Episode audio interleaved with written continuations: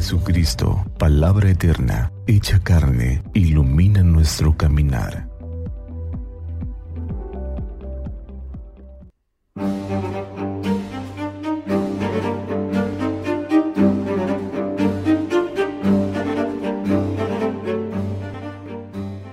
Tercer domingo de Pascua del Santo Evangelio según San Juan.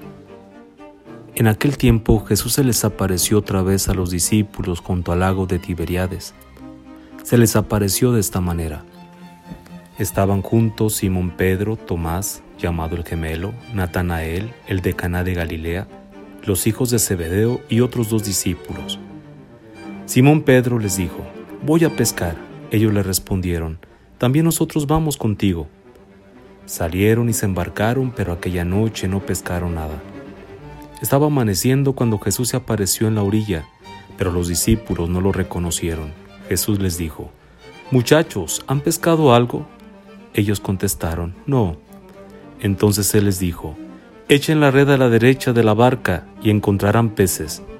Así lo hicieron, y luego ya no podían jalar la red por tantos pescados. Entonces el discípulo a quien amaba Jesús le dijo a Pedro, Es el Señor. Tan pronto como Simón Pedro oyó decir que era el Señor, se anudó a la cintura la túnica, pues se la había quitado, y se tiró al agua. Los otros discípulos llegaron en la barca arrastrando la red con los pescados, pues no distaban de tierra más de cien metros. Tan pronto como saltaron a tierra, vieron unas brasas y sobre ellas un pescado y pan. Jesús les dijo, Traigan algunos pescados de los que acaban de pescar.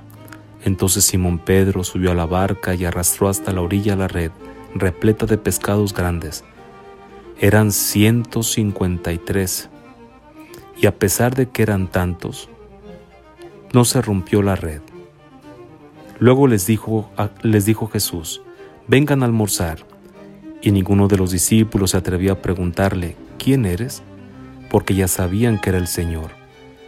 Jesús se acercó, tomó el pan y se lo dio, y también el pescado. Esta fue la tercera vez que Jesús se apareció a sus discípulos después de resucitar de entre los muertos. Después de almorzar, le preguntó Jesús a Simón Pedro, Simón, hijo de Juan, ¿me amas más que estos?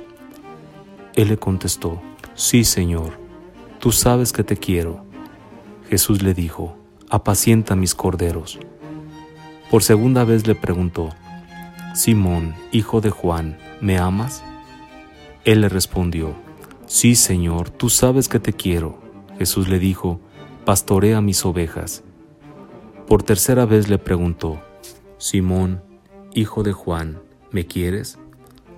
Pedro se entristeció de que Jesús le hubiera preguntado por tercera vez si lo quería y le contestó, Señor, tú lo sabes todo, tú bien sabes que te quiero. Jesús le dijo, apacienta mis ovejas. Yo te aseguro, cuando eras joven tú mismo te ceñías la ropa e ibas a donde querías, pero cuando seas viejo extenderás los brazos y otro te ceñirá y te llevará donde no quieras.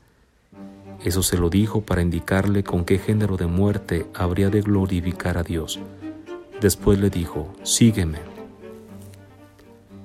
Palabra del Señor. Gloria a ti, Señor Jesús. Hermanos, hoy el Señor tiene un gran momento con los apóstoles. Es detallista. Quiso darles de comer, pero no solamente el alimento del cuerpo, sino también el alimento del alma.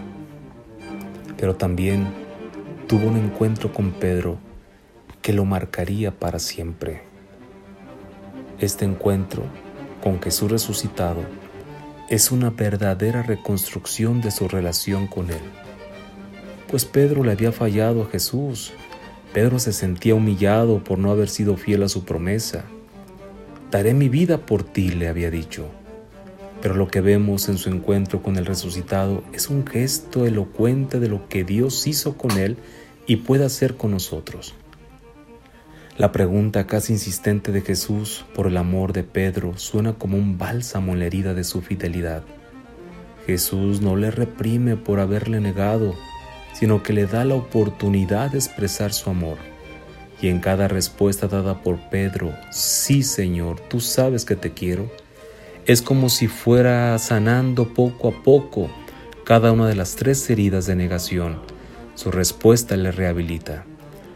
La triple respuesta de Pedro suscita una respuesta proporcional a la misericordia recibida. Con todo esto se manifiesta que la condición que Jesús exige a Pedro y todos los encargados en cuidar a los demás es el amor. Si después de todo este camino que hemos hecho nos preguntara Jesús, ¿me amas más que los demás que trabajan contigo? ¿O más que tus hermanos? ¿O más que tu propia vida? ¿Cuál sería tu respuesta? ¿Podrías decir que tu amor a Jesús es notorio en la comunidad y entre los miembros de tu casa? Santa María de Guadalupe, nuestra Madre, nos cubra con su manto y nos tenga en su regazo, y que iluminados por la palabra del Señor tengamos un día lleno de bendiciones. Paz y bien.